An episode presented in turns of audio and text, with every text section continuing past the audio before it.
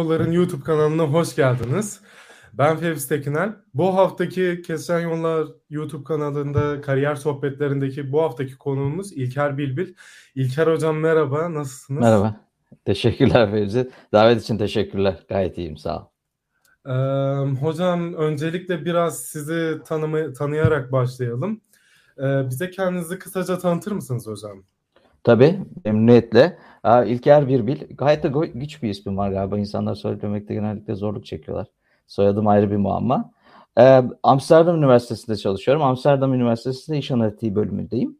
Ee, 4 yıldır, evet 4 yıldır Hollanda'dayım. Ondan önce de Erasmus Üniversitesi'nde çalışıyordum, Rotterdam'da. Ee, ondan da önce bir 14 yıl kadar Sabancı Üniversitesi'nde çalıştım. Ee, 2000 4 yılında galiba eğitim kısmında da geleceğiz şimdi ama 2002 yılında doktoramı aldım. Arada 2 yıl e, bir e, gene Hollanda'da bir araştırma enstitüsünde çalıştım. Doktor üstü çalışma yaptım ve ondan sonra Türkiye'ye geldim. Yani aslında e, bu galiba Hollanda ikinci gelişim ve toplamda 6 yıldır Hollanda'da yaşıyorum.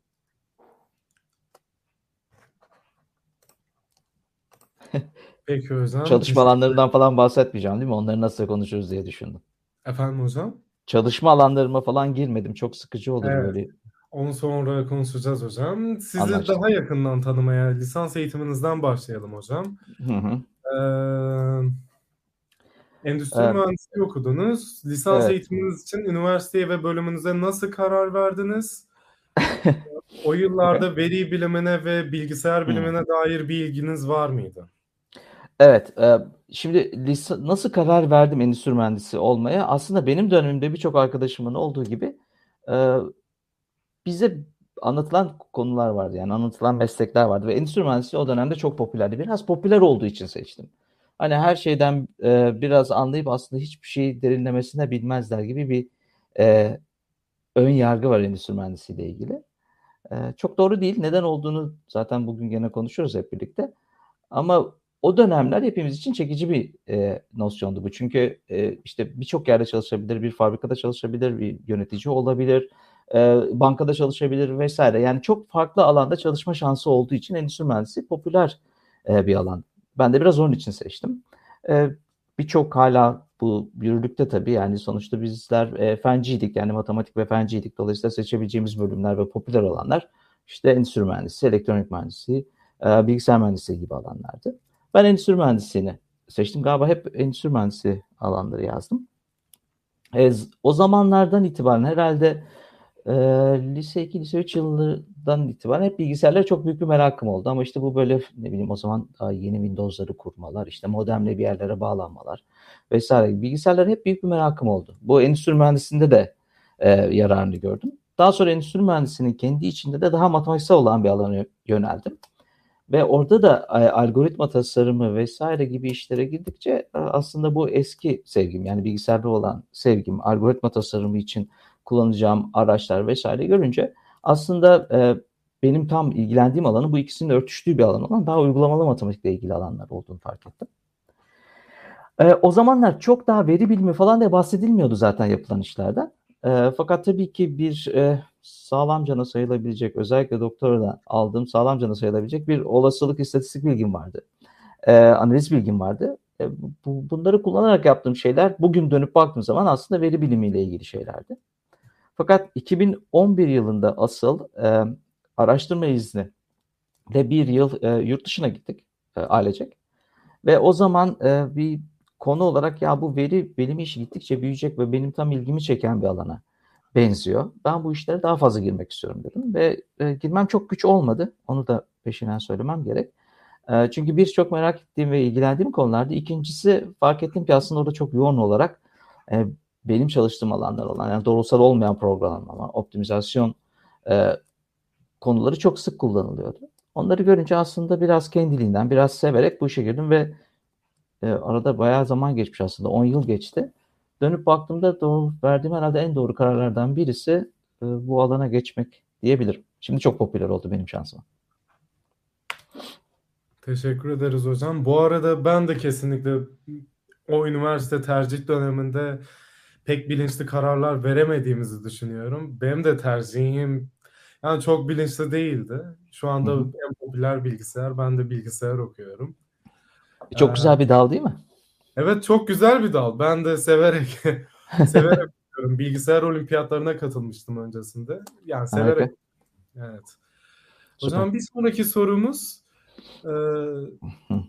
Bunu konuşmuştuk. üniversiteye ge- geri dönseniz hocam neyi farklı yapardınız? Aa, neyi farklı yapardım? Ya bugün aslında bugün ya da dün e, birkaç kişiyle de bu konuyu konuştuk. E, sanırım daha erken bu hani yurt dışında Erasmus Erasmus programları Erasmus Plus programı var şimdi. O tür programları keşke e, daha aktif olarak katılsaydım herhalde. Bu düşünebileceğim konulardan bir tanesi bu aklıma gelen. Çünkü çok daha taze konuştuğumuz için aklımda.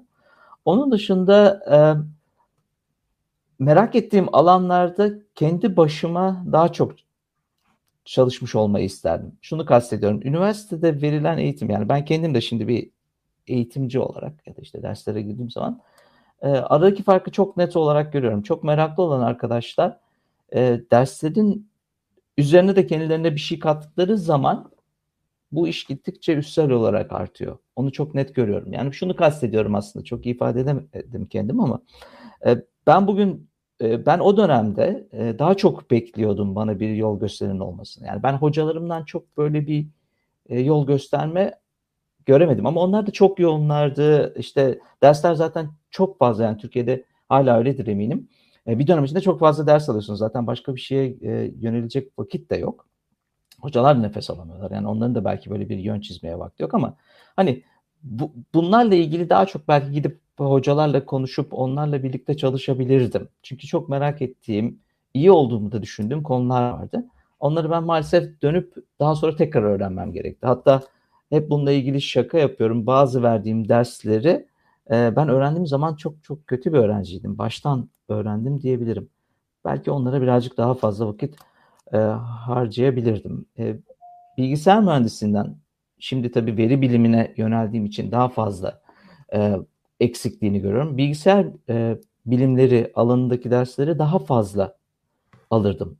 Yani örnek vermek gerekirse ben işte bir e, e, algoritma güçlüğü denen bir konu vardır. Önemli bir konu. Ben bunu aslında doktora seviyesinde aldım.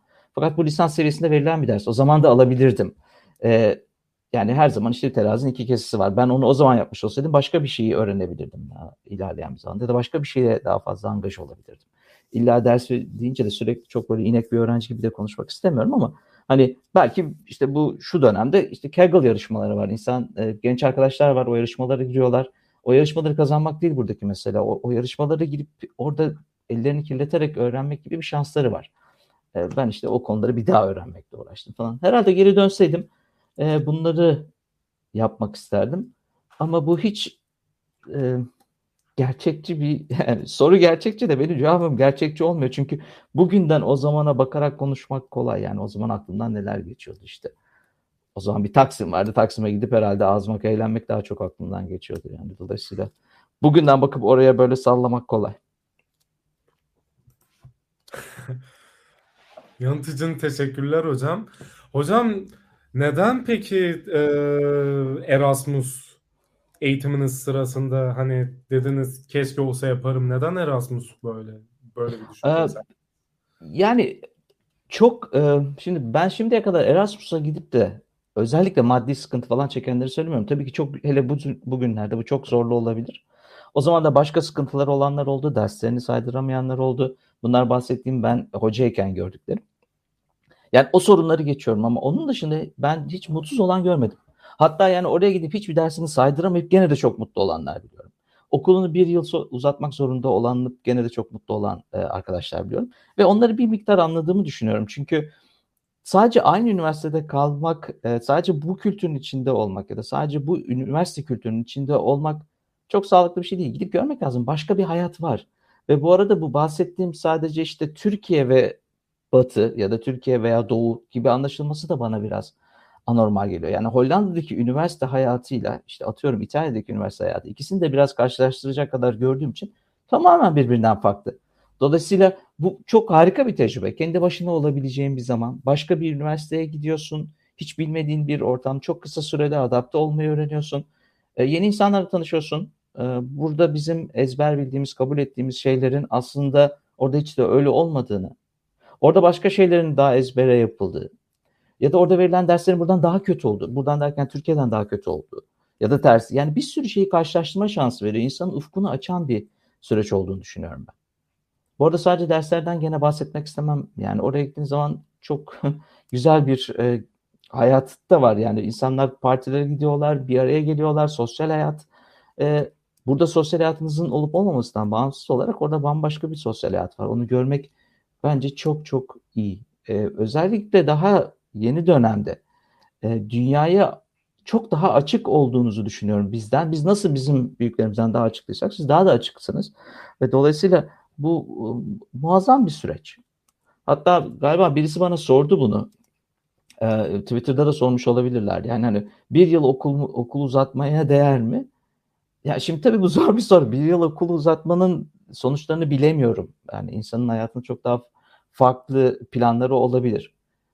Ama hani bir tek buysa ve yani o sonuçta da daha sonraki zamanda o sonuçlar sizi tahmin ettiğiniz kadar çok etkilemeyecekse ona bile değebileceğini bazen düşünüyorum. Genellemek istemiyorum kesinlikle ama iyi bir şey. İyi. Yurt dışına gidebilmek, orada eğitim almak, oraları görebilmek. Ee, ama tabii hayatınızı kendinize zehir etmeden yani hani e, işte onu da söyleyenler oldu. Artık euro işte 15 lira oldu. E, paralar ödenmiyor falan filan. Tabii ki onlar zorlu şeyler. Onlarla ilgili bir şey söylemiyorum. İdeal durumlarda iyi olduğunu söylemek isterim. Teşekkür ederiz hocam. Rica ederim. Ee, biraz da doktora sürecinizden konuşalım. Doktora konunuza nasıl karar verdiniz hocam? Bize North Carolina State University'ye geçiş maceranızdan biraz bahsedebilir misiniz? Tabii. Aslında pek macera, peki olsun macera diyelim. Ee, şimdi ben aslında e, bu, Türkiye'de başladım doktorama. Ee, ve o dönemde galiba doktorama başladım. Yeterlik sınavına girecektim. Bazı dersler. Ya, evet bütün dersleri bitirdim. Yeterlik sınavına girmek üzereydim sanırım. E, Almanya'ya gitmek istiyordum. E, Berlin'e gitmeyi planlıyordum. E, optimizasyon konusunda gene. E, e, o sırada şu anki eşim e, Pınar e, Amerika'ya. Onunla tanıştık. Onunla e, çıkmaya başladık. Ve Pınar Amerika'ya gidecekti. O Amerika'ya gitti. Benden önce gitti. O gidince ben de onun e, peşinden gidip hem onu ziyaret edeyim. O dönem asistan olarak çalışıyordum zaten. E, onu bir ziyaret edeyim dedim. Gitmişken de işte oradaki e, benim alanımda çalışan ve daha sonradan danışmanım olacak hocayla görüştüm. Onunla yüz yüze görüşmemin çok büyük faydası oldu. Çünkü birbirimizi tanıdık. E, o biraz belki beni test etti. Yani e, testle kastettiğim konuşmalarımız sırasında neyi biliyorum ne bilmiyorum ne yapabilirim. Ve e, ben döndükten sonra Türkiye'ye başvurdum. E, bir tek oraya başvurdum ama dediğim gibi bu süreçten geçtiğim için kendisi de gel dedi. Pınar da oradaydı. Dedim ideal bir durum. Ve ondan sonra North Carolina'ya gittim. Yani macera biraz böyle. konuya nasıl karar verdim derken dediğim gibi ben zaten araştırma görevlisi olarak çalışıyordum. Ve konum optimizasyon üzerindeydi. Yani bir, birazcık belliydi neler yapacağım. O zaman da gene algoritma tasarım üzerine çalışıyordum. E, hocam e, çok daha matematiksel optimizasyon çalışıyordu. O da bana aslında uydu. E, oraya gittim. E, konuya nasıl karar verdik? Tekrar ona dönersek o soruya. E, e, hocamın çalıştığı bazı konular vardı. Bir de benim kendi okuduğum ve ilgilendiğim e, bir konu e, vardı. Doğrusal olmayan optimizasyon diye. Ve bu doğrusal olmayan optimizasyon alanında da e, özellikle e, uygulaması çok olan e, Global Optimization denen bir alan vardı. Uygulamasının çok olması da hoşuma gidiyordu. İşte örneğin şu anda Google e, falan o işlere bakıyor. E, işte protein katlama problemi de bir çeşit global optimizasyon problemi veya işte bir e, makinenin e, işte işleme süresinin kısaltılması veya işleme kalitesinin yükseltilmesi gibi bir şey de bir çeşit bir global optimizasyon problemi. Onun için eğer bununla ilgili bir şey yaparsam bu, bu hoşuma gidecek. Çünkü belki birileri bunları kullanır falan gibi şeyler. Oralar çok düşünüyordum. Ee, önünde sonunda bu hem matematiksel olacaktı hem de belki e, algoritmik bir şey olmak durumundaydı. Çünkü oldukça güç bir problem diye. Derken e, bu konuya yöneldim. E, evet. E, konuya karar vermeye de gelince, şimdi bu konunun genel olarak alandan bahsettim biraz. Konu biraz enteresan oldu. Aklımda bir fikir vardı. E, ve bir gece hatta gece geç bir saatte ya ben bunu bir deneyeyim deyip e, laboratuvara gittim. E, o bilgisayar laboratuvarları vardı üniversitede. Büyük böyle sunucuların oldu. E, gittim e, gece oturup bir iki şey denedim. E, şansıma sabah karşı galiba döndüğümde çok böyle temel fikir ortaya çıkmıştı. Yani çalışan, iyi sonuçlar veren bir algoritmaya benziyordu. Ondan sonraki kalan zamanımı da işte niye iyi çalışıyor, nasıl daha iyi yapabiliriz, matematiksel olarak neyi gösterebiliriz onlarla harcadım. Açık konuşması gerekirse tamamıyla evet neredeyse tamamıyla şans diyebilirim. Yani benimki böyle bir Diyojen hikayesi gibi. Ee, bir taş attım ve tam yerine denk geldi. Teşekkür ederiz hocam. Peki hocam lisanstan sonra doktoraya gidecek öner öğrencilere ne önerirsiniz, ne tavsiye edersiniz? Tavsiyeleriniz nelerdir? Yüksek lisans yapmaları. Ee, Birçok insan e, özellikle Amerika'da, yani Hollanda'da yok bu arada. Avrupa'nın diğer yerlerini çok iyi bilmediğimi bilmiyorum ama sanırım onların da pek çoğunda yok. Yüksek lisans dereceniz yok ise e, doktoraya gidemiyorsunuz. Ama Amerika'da gidebiliyorsunuz. E, Birçok arkadaş direkt gitmek istiyor. Çünkü eğer ben lisanstan çıktığımda direkt doktoraya gidersem hani daha kısa sürede bitiririm. Ya da eğer doktora çok e, haz etmezsem, sevmezsem e, iki yıl kadar yapıp yüksek lisansımı alıp dönerim diye düşünüyorlar. Eğer doktora yapmaya şimdiden kesin karar verdiyseniz daha bu akademisyen, araştırma e, enstitüsü ya da araştırma yapılan bir şirket. Bu arada bunlar artık çok değiştiler. Pek çok şirket artık araştırma yapıyor ve doktoralı insan arıyor. Eğer e, o yöne gidecekseniz, doktora kesin yapacaksanız ben yüksek lisans yapmanızı tavsiye ederim. E, tabii herkes aynı değil ama ben de daha e, Türkiye'de yetişmiş biri olarak söyleyeyim. Yüksek lisans zamanında ancak ben makale yazma, okuma, e, derleme yapma gibi şeyleri öğrendim. E, sadece yabancı dil için söylemiyorum. Yabancı dilden başka bir şey bu aslında. Bir formasyonun oluşması. E, ve bir aceleniz yok yani. Yüksek lisans yapın. O zaman da bir makale yazın. Ondan sonra doktor yapın. Doktorda da bir iki makale daha yazın. E, dolayısıyla birçok insan direkt gitmek istiyor ama ben daha önce de söyledim. Bir acele yok. Yani bence yüksek lisans yapıp ondan sonra gidin.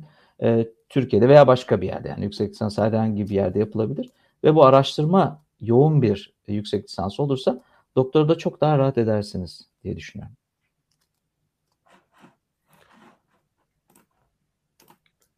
Peki hocam teşekkür ederiz. Yani doktoradan önce yüksek lisans. Evet bu e, yani çok sevdiğim bir arkadaşım aynı yaştayız. Yani ben, benden herhalde yani belki bir ayca büyüktür. Yıl olmadığını sanırım. Ayca diye hatırlıyorum. Aynı yaştayız. O e, doktorasını aldığında ben doktorama yeni başlamıştım. E, o hiç yüksek lisans yani, yani yüksek lisansa hiç vakit kaybetmemiş. Direkt doktorasını yapmış. Ve e, onu da daha sonra konuştuğumuzda bana şeyi söylemişti. Gerçi o da hoca oldu. E, ikimiz de hoca olduk tabii ki. Onun için e, akademik kariyerden bahsediyorum ama bana açıkça şeyi söylemiştir yani. Hiç acele etmeme gerek yoktu yani. Keşke yüksek lisansta da biraz daha yazmayı çizmeyi öğrenseydim. Belki bir makale yazsaydım ya da farklı bir konuda çalışsaydım iyi olurdu demiştir. Yani size birebir e, yaşanmış bir örnekte söyleyebilirim aslında. Peki hocam teşekkür ederiz. Bir sonraki sorumuz biraz daha bağımsız bir soru. Hı hı. Bireysel çalışmanın mı, takım çalışmasının mı daha verimli olduğuna inanırsınız? Hangisi daha önemli? Neden? Bireysel çalışma takım. Ee, şöyle bir cevap vereyim mi? Ben kendim başkalarında da bunu gördüğüm için birlikte çalıştığım insanlarda da hemen hemen bütün makaleleri başkalarıyla birlikte yazdım. Yani bir takım çalışmasının ürünü sonuçlar bunlar. Bunlar bazen doktor öğrencilerim oldu, bazen hocalarım oldu, bazen arkadaşlarım oldu ama sonuçta genellikle takım çalışması oldu. Ama hemen hemen hepsinde şunu gördüm. Bir noktada birinin bir fikri derlemesi bir araya getirmesi gerekiyor. Bu bütün fikrin sahibi olması anlamında değil. O ilk taşı atıyor. Sonra diğerleri aslında alıp onu birazcık daha genişletiyorlar. Ya da bunun olmayacağını söylüyorlar. Ee, ben bunu çok fazla yaptım ve o dönem yani o ilk fikrin ortaya atılması ya da diğer insanları davet ettiğiniz dönemde bireysel çalışma gerekiyor. Çünkü bir problemi ilk başta kendinin oturup e, sindirip düşünmen önemli ve sen bunu yaptığın zaman bunu oturup yazdığında bir araya getirdiğinde Bir kere o kafanın içinde uçuşan fikirleri yazılı hale getirmiş oluyorsun. Bu bayağı bireysel bir şey. O insanları gönderdiğin zaman ya da o insanları davet ettiğinde birlikte çalışmayı söylediğinde yani artık hadi gelin bir takım olalım dediğinizde onlar da bir süre bireysel çalışıyorlar. Bu aşama ki en zorlu aşama ama bunu geçtikten sonra kesinlikle e, takım çalışması daha verimli. Şu açıdan sadece daha verimli ve daha hızlı bir şekilde sonuç almak değil, o insanlardan çok şey öğrenmek açısından da verimli. E, ben açıkçası e, sanırım en çok doktora yaptığım dönemdeki ofis arkadaşlarımdan ve birlikte makale yazdığım öğrencilerimden e, veya e, eş yazarlarımdan öğrendim. Çünkü e, o işi bilen birinin olması sizin tek başınıza oturup A'dan Z'ye kadar tekrar o işi öğrenip yapmanızdan çok daha süratli ve belki birazcık ortasından işe dalmanıza sebep oluyor o insanın bildiği bir konuda bir şeyler yazması, eklemesi. Fakat o sizi zorlayıcı bir süreç ve ben bunun e, bilginin daha da yayılma açısından da çok verimli olduğunu düşünüyorum. Yani özetle ilk başta bir bireysel çalışma gerekiyor. Mutlaka. Hepimiz yapıyoruz bunu. Ama eğer bunun sonunda bir proje varsa, bir e, makale varsa, çok daha makale e, yoğun çalıştığım için ben hep makale diyorum. E, onun takım çalışması olması bana her zaman daha verimli geliyor. Peki hocam teşekkür ederiz. Yorumlardan bir tane sorumuz var. Ha, ben soruları görmüyorum bu arada arkadaşlar. Belki arkadaşlar tamam. onu söylemek lazım. Ee, sizce ikinci yüksek lisans mı yoksa doktora mı yapılmalı veya yapılmamalı mı? Aa, ikinci yüksek lisans yani farklı bir alanda mı acaba? Ben de bir soruyla soruyla cevap vermiş olmayayım ama e, yoksa tabii direkt doktora yapmaya başlamakta fayda var. İkinci bir yüksek lisansa bence gerek yok. Konu değişiyor ise onunla da ilgili hemen bir tane örnek vereyim. Çünkü şu an e, geçtiğimiz Eylül'de daha doğrusu Ekim'de affedersiniz. Benle çalışmaya başlayan doktor öğrencim e, lisansı psikoloji, yüksek lisansı da e, psikolojide istatistiksel metotlar. Ve şunu şu anda benimle birlikte çalışıyor. Daha böyle e, bir veri bilimi, optimizasyon ağırlıklı bir şeyler yapıyoruz birlikte. E, hiç aklımıza bile gelmedi başka bir yüksek lisans yapması. Tabii ki ek dersler belki bazı konuları e, baştan öğrenmesi gerekecek ama bunun için tekrar bir yüksek lisans yapmaya gerek yok. Yüksek lisansı biraz şey gibi görmekte fayda var. Ee, size bir formasyon veriyor. Araştırma yapmayla ilgili bir nosyonunuz oluyor. Belki biraz yazma, çizme. Eğer bunların oturduğuna inanıyorsanız ikinci bir yüksek lisansa bence gerek yok. Konu bile değilse gerek yok.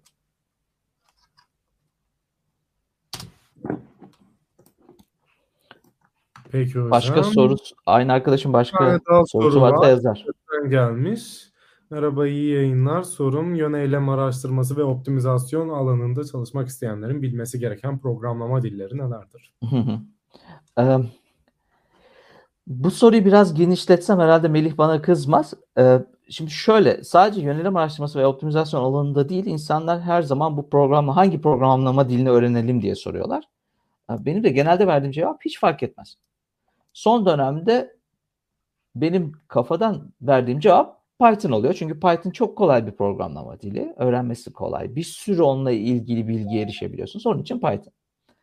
Ee, şunu belki söylemek lazım yeni başlayacak insanlar için, yeni başlayan arkadaşlar için. Bir programlama dilini öğrendiğiniz zaman ve buna vakıf olmaya başladıktan sonra başka bir programlama dilini öğrenmek oldukça kolay. Ha, tabii ki nüanslar var, mutlaka var. Yani ya da bunun işte bir bilgisayar bilimci kadar ayrıntılarını öğrenmek de isteyebilirsiniz. O da zorlu olabilir. Ama eğer kendi işinizi görecek kadar herhangi bir dili öğrenmek istiyorsanız ilkini öğrendikten sonra ikincisi daha kolay. Ve bir süre sonra yani bir yerden başladıktan sonra gerçekten ben bunu suya atlamaya benzetiyorum. Yani suya atlamaya başladıktan sonra o yüzme öğreniliyor. Bir süre sonra zaten siz kendiniz fark edeceksinizdir. Ya ben bir saniye şeyi bilmiyorum aslında. Ee, nesne tabanlı programlamayı bilmiyorum. İşte paralel programlamayı bilmiyorum. İşte fonksiyonel programlamayı bilmiyorum. Ee, onlar ihtiyaç geldiğince öğrenilebilecek şeyler. İnsanın ilk başta bence o güvenini e, arttırması lazım. Kendine olan güvenini. Orada da işte Python'ı söylememin sebebi oydu. Daha basit bir dile başlamak. Bir şeyler yapabildiğini görmek. Biraz bir algoritma mantığını kavramış olmak diğerlerine geçmek için çok çok büyük kolaylık e, sağlayacaktır. Yüzde yüz garanti veriyorum. Onun için yani yönelim araştırması ve optimizasyon için de Python olabilir. Ee, işte MATLAB kullanan arkadaşlar var. MATLAB yerine belki bir e, tam bir e, programlama dili olduğu için Python'ı ben önerebilirim. Yani tam bir programlama diliyle başlayabilirsiniz. Son dönemde Julia var ama bir Python kadar yaygınlığı henüz yok. Çünkü öğrenme aşamasında çok fazla e, internette arama yapıp sorularınıza cevap arayacaksınız. E, Python'la henüz boy ölçüşecek seviyede değil. Ama Python öğrenirseniz, size iyi öğrenirseniz garanti ediyorum Julia'yı öğrenmeniz bir hafta sürer en fazla. Peki hocam teşekkür ederiz. Rica ederim. Ee, aslında aslında bu normal dillerde de geçerli. Birini söktükten sonra öteki de geliyor. Daha kolay geliyor. Almancadan sonra İngilizce daha basit. Ben de öyle zannediyordum ama Hollandaca da vallahi konuşmada bayağı zorlanıyorum. Flemenkçe mi konuşuyorlar hocam? E, Hollandaca konuşuyorlar evet. Flemenkçe yani. Evet. E, İngilizce ile Almanca karışımı. Ben de İngilizce ve Almanca biliyorum. Bari hemen pat diye hallederim dedim. Hiç öyle bir şey olmadı. Bilmiyorum. Diller konusunda sana ne kadar katılacağımdan emin değilim ama programlama dilleri için e, bu işe bir kere girdikten sonra hızlı ilerlediğini düşünüyorum. Teşekkür ederiz hocam. Ee, hocam bir sonraki sorumuz Hı hı. hmm, endüstri ve akademide çalışmanın farkları neler hocam? Ah keşke buna çok iyi cevap verebilsem. Yani ben endüstride çalışmadım. Endüstriyle projeler yaptım. Endüstrideki insanlarla bir araya çok geldim ama kendim çalışmadım. Ee, yani iki tarafında kendi içinde böyle stereotip söylediği şeyler var. Onları söyleyeyim ama ben kendim bunların doğru olmadığını düşünüyorum. İşte, işte akademide olduğun zaman e, gecen gündüzün birbirine çok karışıyor. Geceleri de çalışman gerekiyor. İşte hafta sonları da çalışman gerekiyor. Endüstride de akşam 5 oldu mu eve gidiyorsun. İşi yarına bırakmış oluyorsun. Valla ben ikisini de yapamayan çok insan gördüm. Yani dolayısıyla o tür genellemeler de doğru değil. Belki en azından dışarıdan biri olarak söylüyorum. Onun için yanlışsa beni düzeltecek insanlar eminim olacaktır.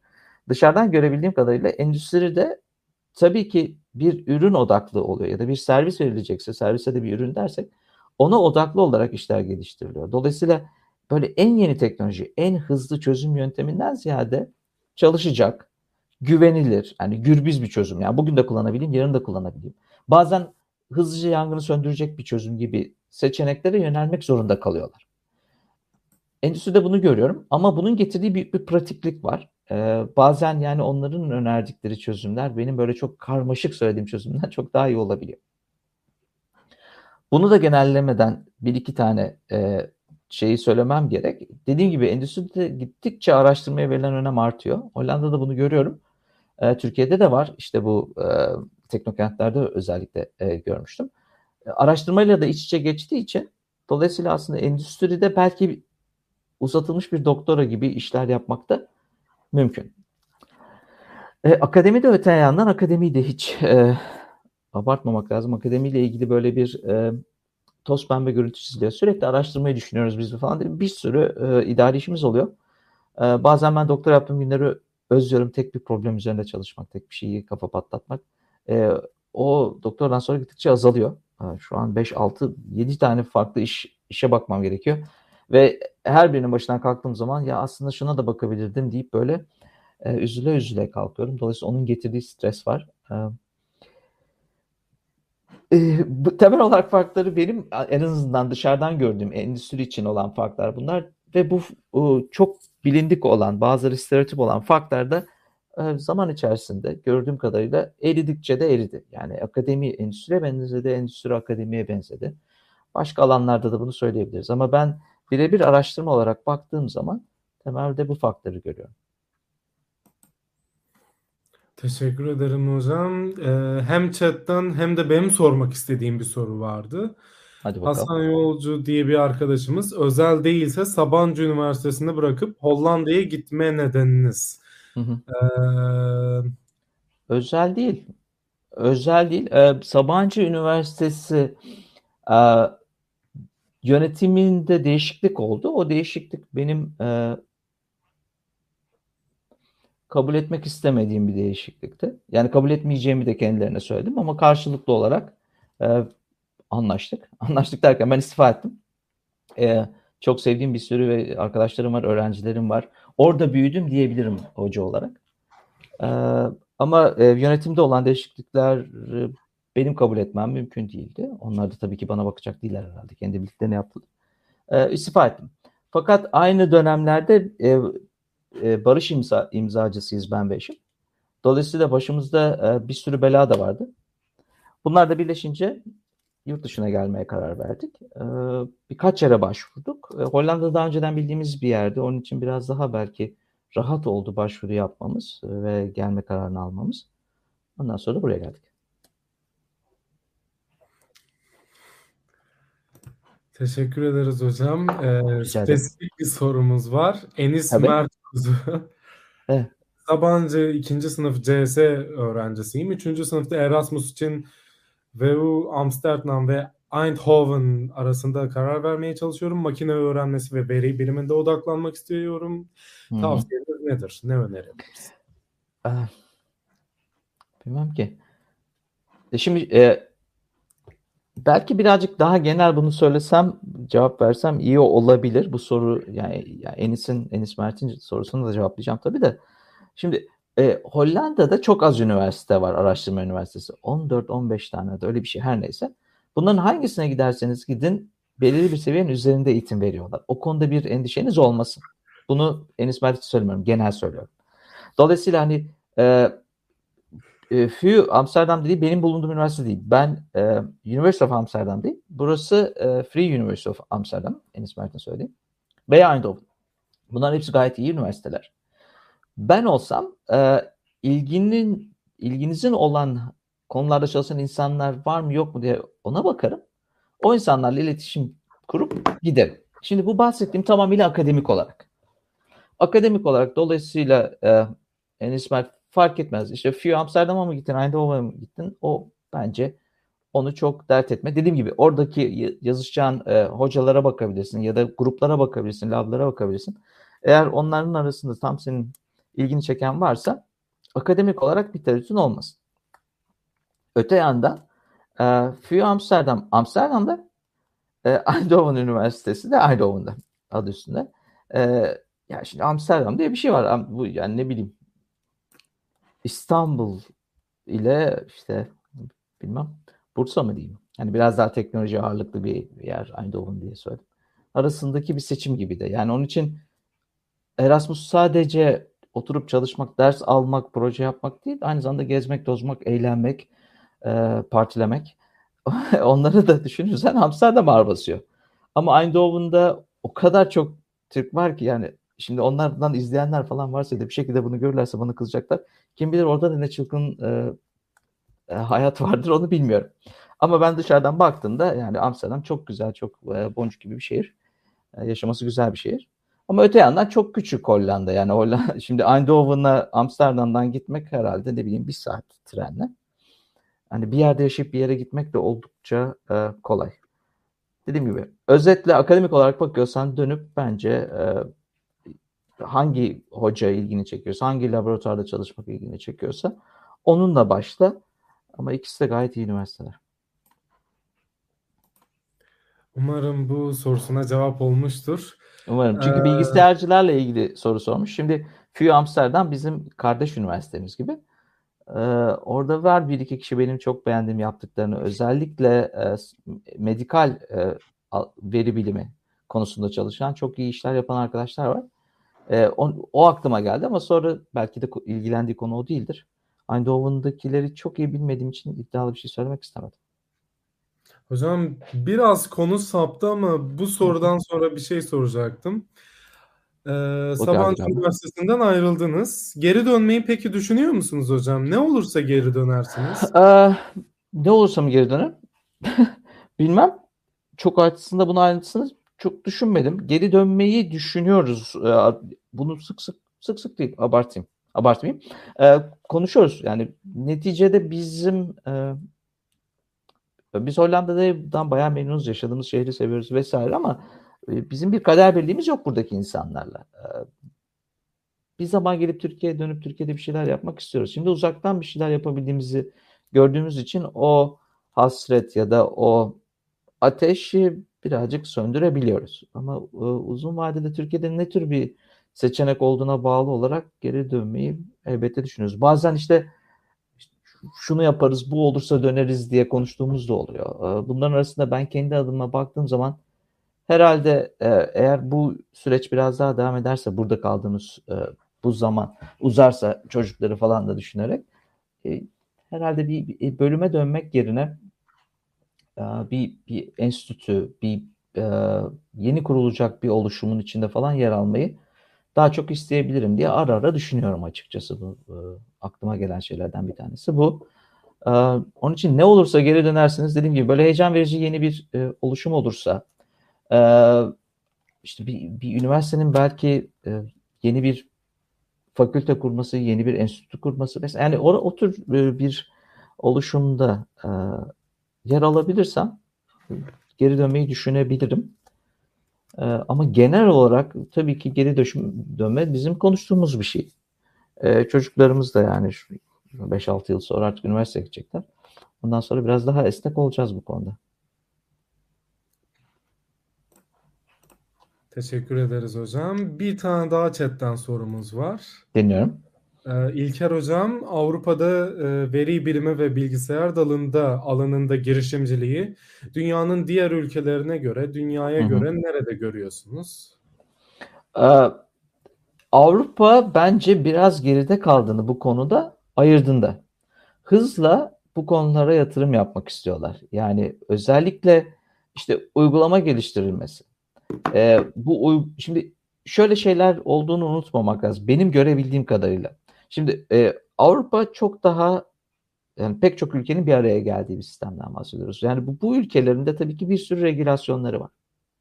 Şimdi Amerika'ya ile karşılaştırdığımız zaman özellikle Amerika'daki o çok daha e, serbest bırakılmış bir alan. E, işte biliyorsunuz sosyal devletin falan filan çok daha zayıf olduğu bir ülkeyken bir Amerika'nın bir sürü dezavantajı vardı ama bir avantajı da tamamıyla insanları özgür bırakması, yeni girişimler için, yeni fikirler için para bulunması, o paranın kullanılması, yatırımcılar vesaire yani orada e, anormal bir dünya dönüyor.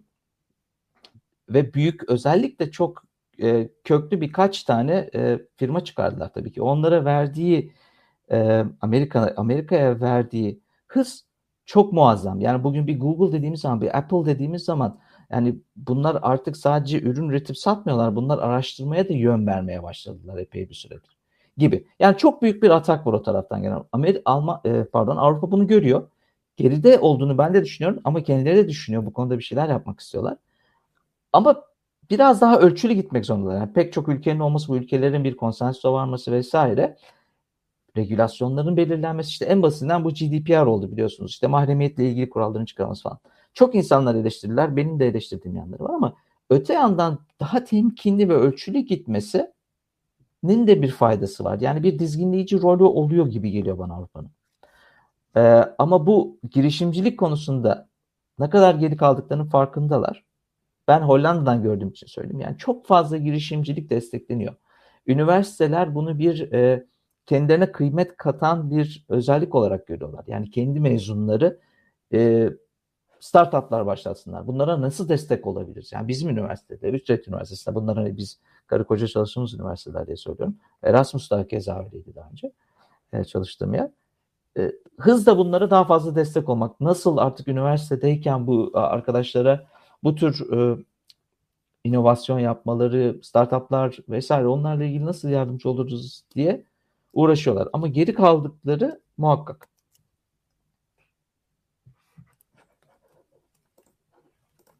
Peki hocam. Bu kötü bir şey değil bu. Yani ben hani o geri kalma vesaire yani çılgınca böyle bu işlere soyunup e, tamamıyla bunun etkilerini göz ardı eden Amerikan yaklaşımından da haz etmediğimi söylemem gerek onun için. böyle bir şey söylemiş olayım oraya ekleyeyim kendi frekansımıza uygun olan yere gitmemiz gerekli. Ee, şey için mi? Evet. Bu girişimcilikle ilgili mi yoksa çalışmak için mi?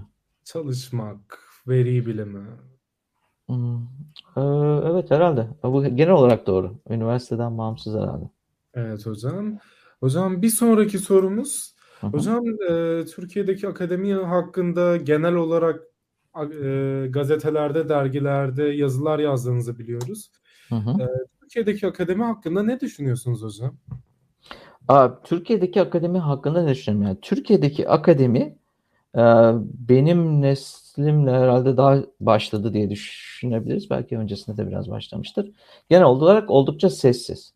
E, topluma yön verecek bir akademimiz yok. Burada şeyi söylemem lazım. Ben genel olarak akademinin resminden bahsediyorum. Türkiye'de 200 küsür üniversite var unutmamak lazım. Bunların hepsi akademinin içinde sayılıyor. Ve bütün bu resme baktığımız zaman çıkan ses cılızın da cılızı. Dolayısıyla Türkiye'de bir akademi var ama akademinin sesi yok. Bundan bahsettiğim illa daha politik olması vesaire değil ya da yani işte bir politika belirleme aşamasında yapacağı kararlar ya da e, sunacağı e, fikirler değil.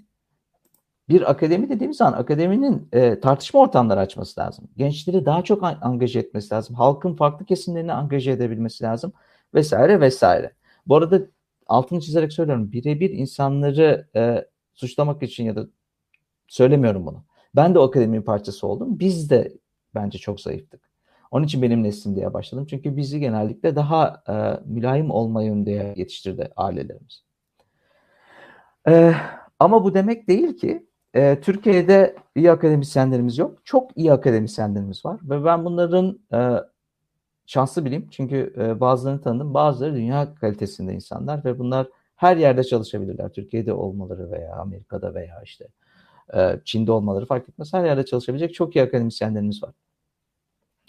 E, Türkiye Akademisi, Türkiye halkının e, çektiği eziyetlere benzer bir eziyet çekiyor. Yani kastettiğim ne kadar fazla ses çıkarabiliyoruz, ne kadar bir tartışma ortamı yaratabiliyoruz, nasıl ne kadar çok farklı fikirlerdeki insanlar bir masaya oturup konuşabiliyoruz.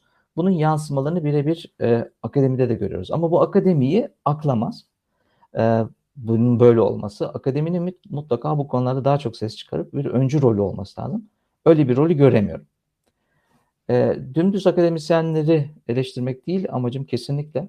Bununla ilgili çok yazılar da yazdım ben. Bu daha karmaşık bir süreç. Ama özellikle 80 döneminde ve YÖK'le birlikte YÖK'ün yani tek elde toplanan her türlü güç kötüye kullanılır. Bu hiç şaşmaz bir kural.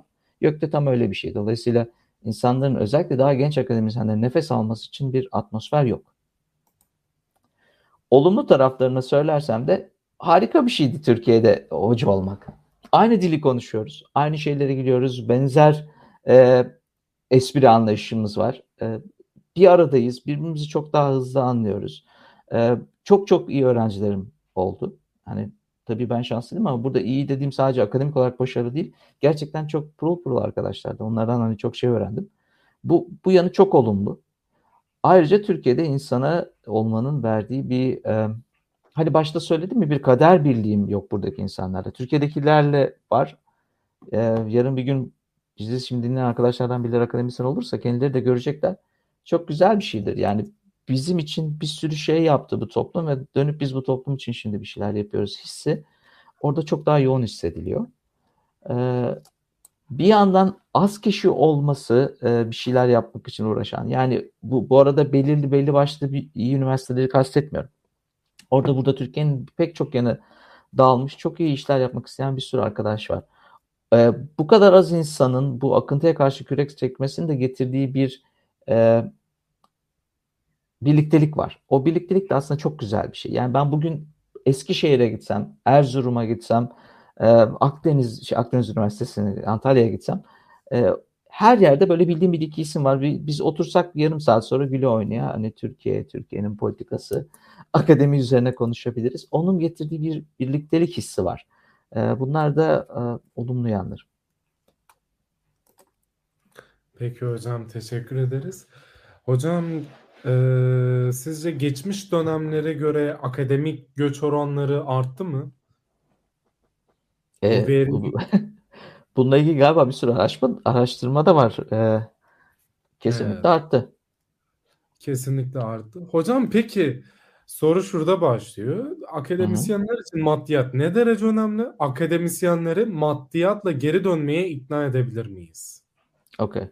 Akademisyenler için maddiyat önemli miden başlayayım.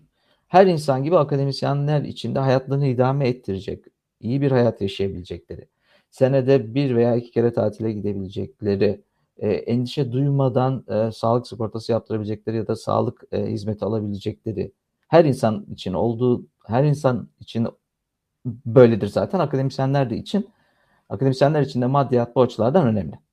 Sosyal devletin çok daha güçlü olduğu bir yerde yaşasaydık, özgürlükler teminat altına tamamen alınmış olsaydı vesaire, gittikçe bu e, etkisi azalabilir. Ama hani sosyal devlet falan için özellikle altını çizdim. Almanız gereken bazı servisler için e, sağlık servisi olabilir ve diğer işte ulaşım vesaire için bir maddiyata ihtiyaç var.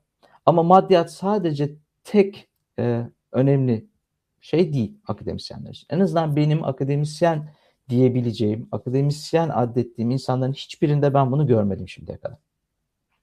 Ama bu şu demek değil ki akademisyenler arasında böyle insanlar yok. Onu mutlaka e, söylememiz gerek ama benim akademisyen diyeceğim insanların hiçbirinde gerçekten bunu görmedim. E, bu bağlamda şimdi buradan akademisyenleri maddiyatla ikna edebilir miyiz geri dönmeye?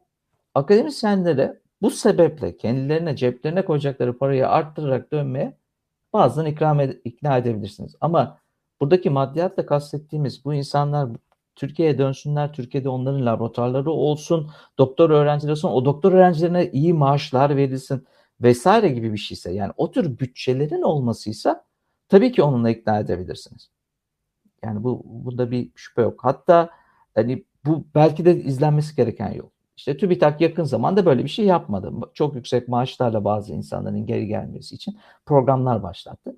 O aptalcaydı. Ama eğer maddiyatla kastedilen daha çok bütçe olmasıysa tabii ki bunlar önemli şeyler. Hele bazı alanlarda benim alanımda bir tane bilgisayarım varsa işte kağıdın kalemin varsa bayağı bir şey halledebilirsin.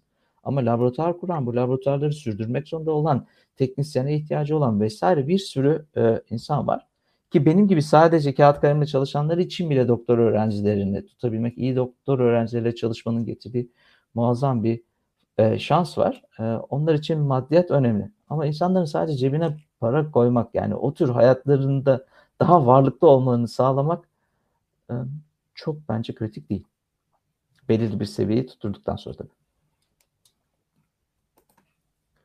Teşekkür ederiz hocam. Maddiyat her şey değildir.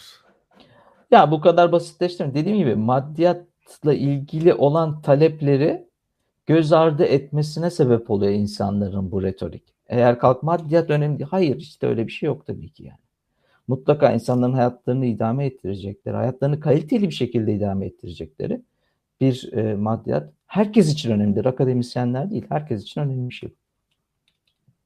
Evet hocam. Hocam chatte birkaç tane sorumuz birikmiş. Tabii. Melih Kaçmaz sormuş. Hocam doktora veya sonrası, doktora sonrası araştırma çıktısının bir girişime dönüştürülmesi sizce akademide kalmaktan daha fazla değer üretiyor mu? Bilmem bir karşılaştırma yapmamız gereken bir konu değil gibi geliyor bana. Yani araştırma çıktısının bir girişime dönüştürülmesi güzel bir şey. Hani bunu başka bir de dönüştürebilir. Keşke benim geliştirdiğim bir algoritma kullandığımız bir fikir ve birileri alsa ve bir işte girişim yapsa o da benim için çok çok mutluluk verici bir şey olur. Ee, o değeri birlikte üretmiş oluruz. Ama birini diğerine kıyaslamak ne kadar doğru pek bilemiyorum açıkçası. Akademide kalmanın başka bir yanı da var tabii. Sürekli araştırmadan bahsettik ama sonuçta e, eğitim gibi çok yüzde 51 işimizin eğitim neticede. Yani eğitimle ilgili çok insanın e, birebir kattığı değeri gördüğü bir alan da var. Dolayısıyla bu karşılaştırmayı ben yapamam açıkçası bilmiyorum. Peki hocam. Bir sonraki sorumuz da Ece Işık'tan gelmiş. En nihayetinde kariyerine özel sektörde veri bilimi alanında devam etmek isteyen biri PhD Hı. yapmalı mı yoksa Applead and Research işlerini ayrı mı ele almak gerekir? Sizin gözleminiz nedir? Teşekkür ederim. Rica ederim. Şimdi hayır doktora yapmaya gerek yok. Yani ben öyle bir şart olduğunu düşünmüyorum. Ama başta da söylediğim gibi pek çok firma gittikçe daha fazla doktoralı insan işe alıyor. Doktora dediğimiz şeyin biraz daha kısıtlayıcı yanı olduğunu da unutmamak gerek. ortalama 5 yıl desek ben 5 yıl boyunca bir tane problemi alacağım. O problemin inciğini, cincini bilmem nesiyle uğraşacağım. Bununla ilgili yayınlar yapacağım ve bu 5 yıl boyunca örneğin Ece işte farklı konularda çalışacak, e, efendim e, Kaggle yarışmalarına katılacak, işte web sayfaları oluşturacak, GitHub reposu kuracak. Yani tam şu anda bilemiyorum ama o kadar çok şey yapacak ki kolaylıkla önüne geçebilir. Ama büyük ihtimalle bu kadar yoğun çalışan birisi bir süre sonra şeyi görmeye başlayacak. Yani benim aslında bazı teknik detayları da öğrenmem gerekir. Ama bunun için bir doktora yapmaya ihtiyaç var mı? Emin değilim. Bunun için işte dersler takip edilebilir. Dışarıdan üniversitelere gidip dersler alınabilir. Belki öyle bir yol izlenebilir. Yani doktora e, dedike bir şekilde bir konu üzerinde uzunca bir süre düşünmeyi gerektiriyor. Onun verdiği bir mutlaka bir disiplin var. Ve önemli oranda da aslında akademiye birini yetiştirmek için yapılıyor.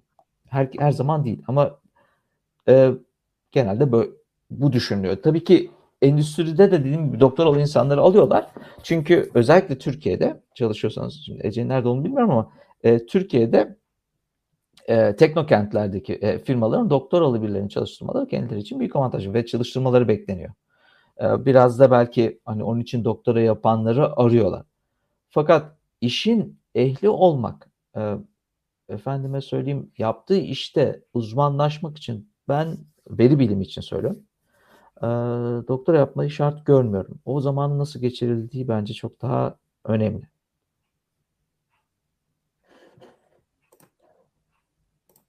Peki hocam teşekkür Bir de ederim. galiba şimdi aslında düşündüm biraz kişiye de bağlı. Ee, Ece'den hariç yani genel olarak söylüyorum. E, doktora tabii bir disiplin getiriyor yani bir şeyin üzerine uzun süre çalışabiliyorsun. Dışarıda çalışan arkadaşların herkes böyle değildir. Görebildiğim kadarıyla kendi yaptıkları işten sonra bir de yeni bir şeyler öğrenmeye ayıracak vakitleri kalmayabiliyor. Ece'yi konunun dışında tutarak söylüyorum. Belki kendisinin öyle bir vakti oluyordur ama hani benim görebildiğim kadarıyla insanların pek çoğunda maalesef bu zaman olmuyor.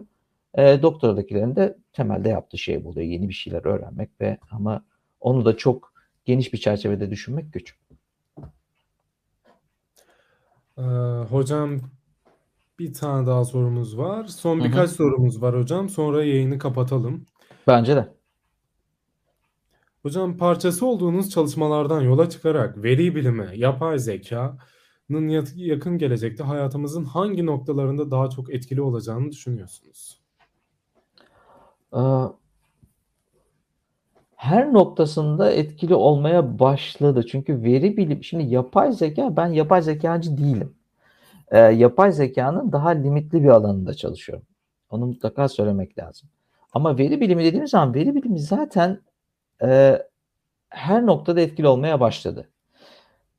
Örnek vermek gerekirse artık da işte tahminleme modeli gibi bir şey dediğimiz zaman işte bu hava hava durumunun tahminlemesi için de yapay zeka modelleri kullanılıyor. Yani veri bilimi aslında bir sürü veri birikiyor ve o veriyle ilgili e, veri bilimi araçları kullanılıyor. Dolayısıyla orada var. E, sağlıkta da gittikçe daha fazla kullanılmaya başladı. Bunların mutlaka artacağını görüyoruz. E, araştırmalarda çok ciddi bir etkisi oldu. Yani bu araçlar geliştirmeye başlayınca ilk uygulanacak yerler tabii ki araştırma oldu. Yani bu örneğin veri bilimindeki geliştirilen herhangi bir yöntem hemen işte biyolojisinden, kimyasından, fiziğinden, sosyal bilimlerinden vesaire pek çok alanda kullanılmaya başlandı. Dolayısıyla onun da böyle bir üstsel yayılımı oluyor. Bir de şunu unutmamak lazım. Ee, soruyu kimin sorduğunu bilmiyorum ama şunu da unutmamak lazım. Bu e, bazı şeylere bugün biz veri bilimi diyoruz ama bunlar zaten 50-60 yıldır bilinen yöntemler. Onların hepsi artık bu veri bilimi denen torbaya doldurulmaya başladı. Dolayısıyla zaten varlardı. Şimdi bilgisayar bilimindeki hızlı gelişmelerle artmaya başladı. Artmaya da devam edecek. Onun için hemen hemen her alanda olacak. Ama bazı alanlara girişi belki biraz daha zor olacak. İşte örnek vermek gerekirse sağlık alanının her yerinde kullanamayabileceğiz. Mesela bu tanı işlemleri vesaire gibi yerlerde kullanılacak ama destek olarak kullanılacak. Tam birebir yani bir işte herhalde atıyorum bir radyoloğu değiştirmeyecek. Yani işte ben bu işte akciğer filmlerine bakacağım ve oradan bilgisayar ne derse onu yapacağım. Herhalde oralara gelmemiz biraz vakit alacak ama oralarda da destek olarak kullanılacak kullanılıyor daha keza. Benim görebildiğim şu noktada her yerde kullanılmaya başlayacak. Ee, insanlar veri bilimi dediğimiz zaman bunu böyle son 10 yılın bir şeyi olarak düşünüyor. Hiç değil. Kullandığımız pek çok yöntem. yöntemlerin tamam yarısı diyeyim daha uzun süredir bilinen, halihazırda kullanılan yöntemler zaten. Onun için her her alanda etkili olacak. Oluyor. Peki hocam teşekkür ederim. Chat'teki soruları yanıtlayalım hocam. Sonra da Tamam. Türkiye'deki gençlere tavsiyelerinizi Eyvah o çok kötü bir soru ya. Chat, chat'tekileri, chat'tekileri şey yapalım. Cevaplayalım. Hadi bakalım. Tamam. Bekliyorum. Tamamdır hocam. Bu yaz devam edecek makine öğrenmesi ve optimizasyon üzerine araştırmalarınız var mı? Bu araştırmalara Erasmus Plus teşvikini kullanarak gönüllü lisans öğrencisi olarak katılma imkanımız oluyor mu? Ee, oluyor Enis Mert. Ee, bir aksilik olmazsa e, Koç Üniversitesi'nden bir kişi Sabancı Üniversitesi'nden ama tam netleştirdik mi emin değilim. Ee, bir kişi de galiba Orta Doğu Teknik Üniversitesi'nden zaten gelmeyi planlıyorlar. Ee, gönüllü değil de hani Erasmus Plus'ta yanıma gelmek istediklerini söylediler.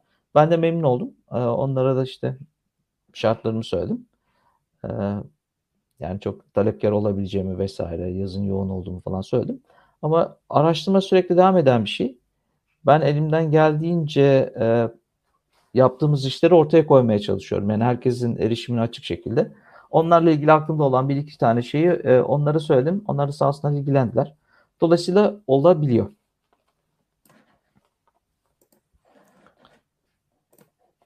Peki hocam, teşekkür Hı hı. ederiz. Rica ederim. Bir sorumuz da Hüseyin Alper Karadeniz'den var. Türk üniversiteleri Avrupa üniversitelerinin girdiği sıralamaların yanında niçin çok geride kalıyor? Sabancı gibi Hı hı. geri- en iyi üniversitelerimiz bile 500-600, Sabancı 500-600 değil 450 küsurdu sanırım.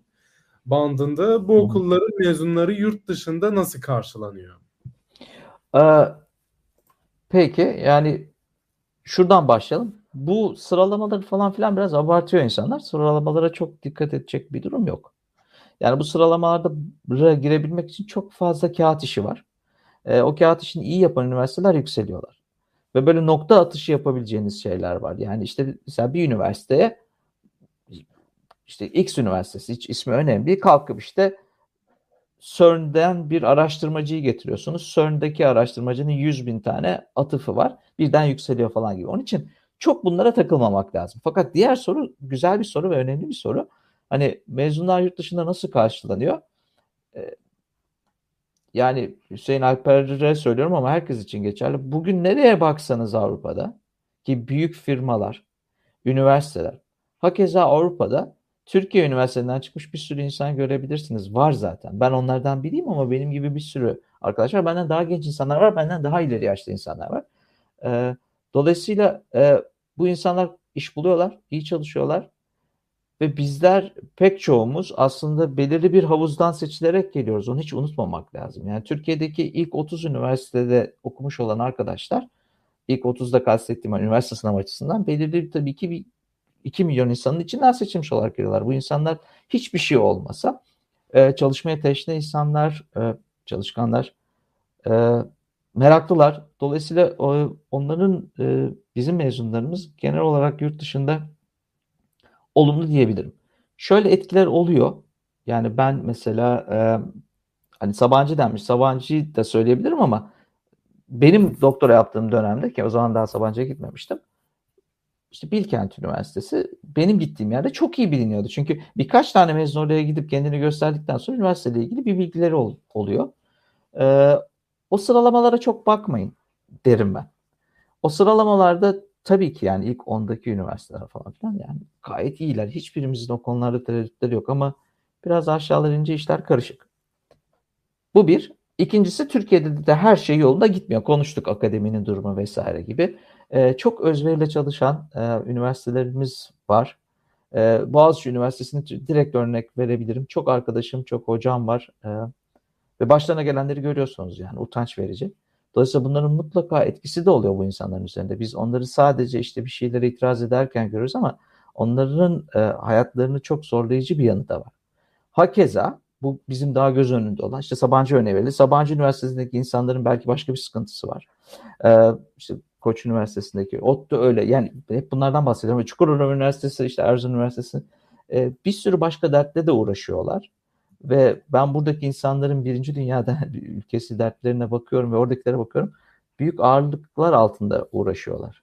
E, o da elde ettikleri sonuçların daha yavaş olmasına, daha yavaş sonuç almalarına sebep oluyor. Ee, bu da işte o sıralamalara girmemiz falan filan ama ben bu insanları tek tek baktığım zaman yaptıkları işlere baktığım zaman o diğer çok ilk 500'deki bilmem üniversitelerde yapılan çalışan insanlardan daha iyi olduklarını düşünüyorum. Ee, peki hocam. Son olarak hocam chatte biraz Hı. endüstri özelinde spesifik bir sorumuz var. Tabii endüstri. Akademisyen, e, Endüstri yani dediğim gibi ben endüstride çalışmadığım için ancak endüstrideki insanlarla çalıştıklarımdan örnek verebilirim ama tabii alayım soruyu belki bildiğim bir şeydir. Hocam Ferit Tekinalp sormuş. Hocam bazı dünyaca büyük firmalar üniversite diplomasını önemsemiyorlar gibi. Üniversite diploması şartını kaldırıyor bazı firmalar. Belki biliyorsunuzdur. Üniversite eğitimi o kadar önemli mi? Üniversite eğitimiyle burada kastedilen sadece şeyse Lisans. Yok, anladım. Yani üniversite eğitimi, üniversitede öğrendikleriniz ise bence bazı alanlarda üniversite eğitiminin etkisi azalmaya başladı. Çünkü çok daha fazla bilgi erişilebiliyor. Ama üniversite eğitiminin bir yönü bu. Üniversite eğitimi dediğimiz şey bir arada olmak, orada elde edeceğiniz formasyon, öğrenmeyle ilgili şeyler öğreten bir üniversitedeyseniz tadından yenmez. Ee, çünkü size öğrenmeyi öğretebiliyorsa bir üniversite ve sizin orada kullandığınız o sosyal ilişkiler sağlıklıysa, e, mutluysanız, üniversite ortamında iyiyseniz bütün bunları üst üste koyduğunuz aslında eğitiminiz gayet iyi geçti demek. Birebir şu konuyu öğrenmemiş olabilirsiniz, öbür konuyu öğrenmemiş olabilirsiniz vesaire ama e, dolayısıyla üniversite eğitimi bir tek aldığımız bilgilerle kısıtlı bir şey değil. Ve tabii ki bu bu mutlu olmak, iyi bir üniversite hayatının olması, sosyal hayatının olması, öğretmeyi, öğrenmeyi öğretmesi. Bunlar sağlandıktan sonra zaten hani bu kendinizi geliştirmek vesaire bu farklı yerlerde e, çalışma ve işte firmaların bunu isteyip istememesi ikincilik kalıyor. Çünkü o firmalar belki sizin artık nerede üniversite okuduğunuza bakmıyor ama onun yanı sıra ne yaptığınıza bakıyorlar.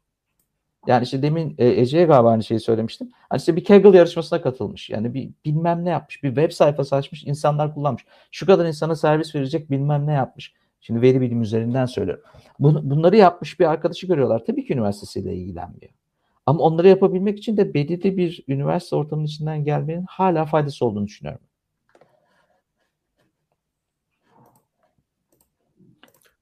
Peki hocam teşekkür ederiz. Son Canım. iki tane sorumuz var. Tamam. İleride ileride kendi alanınızda veri bilimi, optimizasyon alanında odaklanmak, özelleşmek isteyen üniversite öğrencilerinin bu rekabet yüksek alanda kendilerini öğren öne çıkarmak için nasıl bir yol izlemelerini tavsiye edersiniz?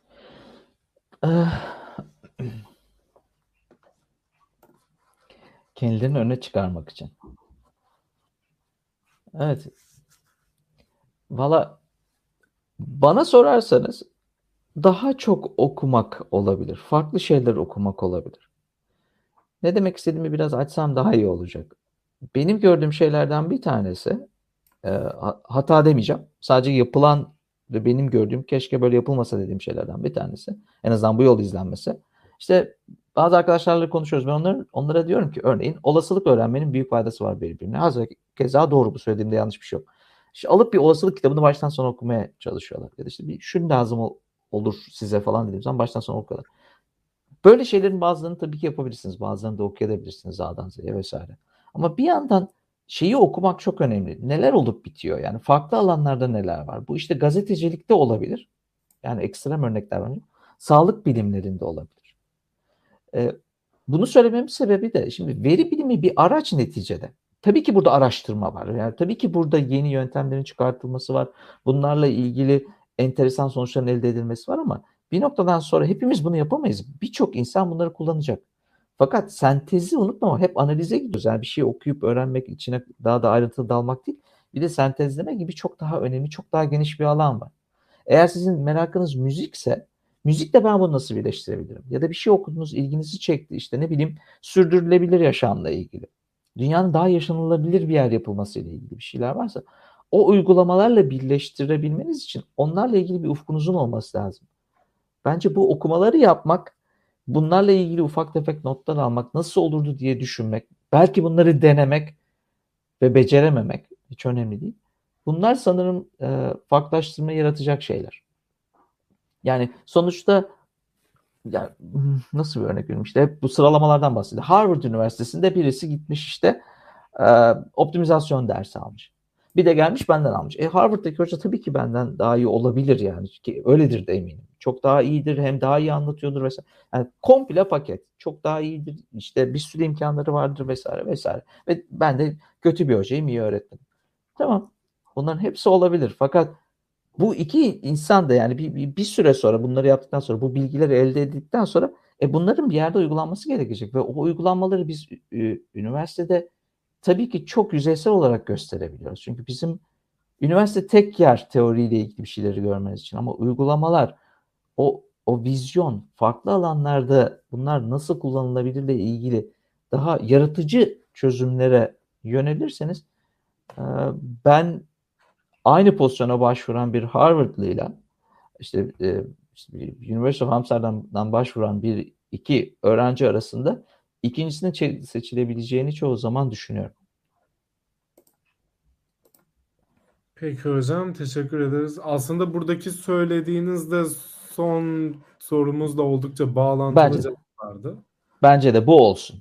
Yani ufku geniş tutmak lazım arkadaşlar. Bizi zaten sürekli bir cendereye sokmaya çalışıyorlar. Yani hani politik olarak politik iklim vesaire falan filan onlar malum ama onun için üniversitede öyle bir yerdir. Siz işte yani bir uzmanınız var bu konuda öğreneceksiniz, eğitileceksiniz diyor. Pek çok üniversite bunu yapıyor. Ee, onun da faydaları var. Ama ondan sonrası bence bize düşen bir şey. Yani okumak, farklı şeylere ilgi duymak. İlla okumak deyince de böyle işte oturup sabah akşam kitap okumak değil ama hani merak duymak. Şuna merakınız var. Ben bu, bu veri bilimi için konuşuyorum. Veri bilimi öyle bir alan ki resmen İsviçre çakısı gibi her şeyi uygulayabilirsin. Harika bir şey yani. Dolayısıyla müzikse ilgilendiğiniz şey, sporsa ilgilendiğiniz orada bu nasıl yapılıyor? Sağlık bilimlerine bunu nasıl uygulayabilirim? Başka bir yerde başka bir açık gördünüz bununla ilgili ne olabilir? İşte e, gazetecilik bir yani mesela veri gazeteciliği önemli bir alan burada ne olur? Görselleştirme. Hani biraz böyle ilgilerinizle de harmanlarsanız göreceksiniz zaten büyük bir hızla e, bilgi birikiminiz artacak. Onun için o da size farklılığı getirecek. Peki hocam. Hocam davetimizi kırmayıp geldiğiniz için çok teşekkür ederiz. Ne demek? İyi ki çağırdınız. Ne güzel konuştuk. Bu arada bazı sorulara cevap verememiş olabilirim. Merak edenler varsa başka soruları olanlar. Ben de yoruldum. E, Fevzi de yoruldu. İsterseniz bana e, mail atabilirsiniz. Hemen cevap verebilmesem de cevap vermeye çalışıyorum. Peki hocam çok teşekkür ederiz. Haydi herkese selamlar. İyi akşamlar. Ee, izleyicilerimize de umarım abone olurlar. Bildirimleri de açarsanız seviniriz. Evet tamam. Peki hocam. Hocam iyi günler. Yayını kapatıyorum o zaman ben. Tamamdır. Ben de çıkıyorum öyleyse. Hoşçakalın. Hoşçakalın.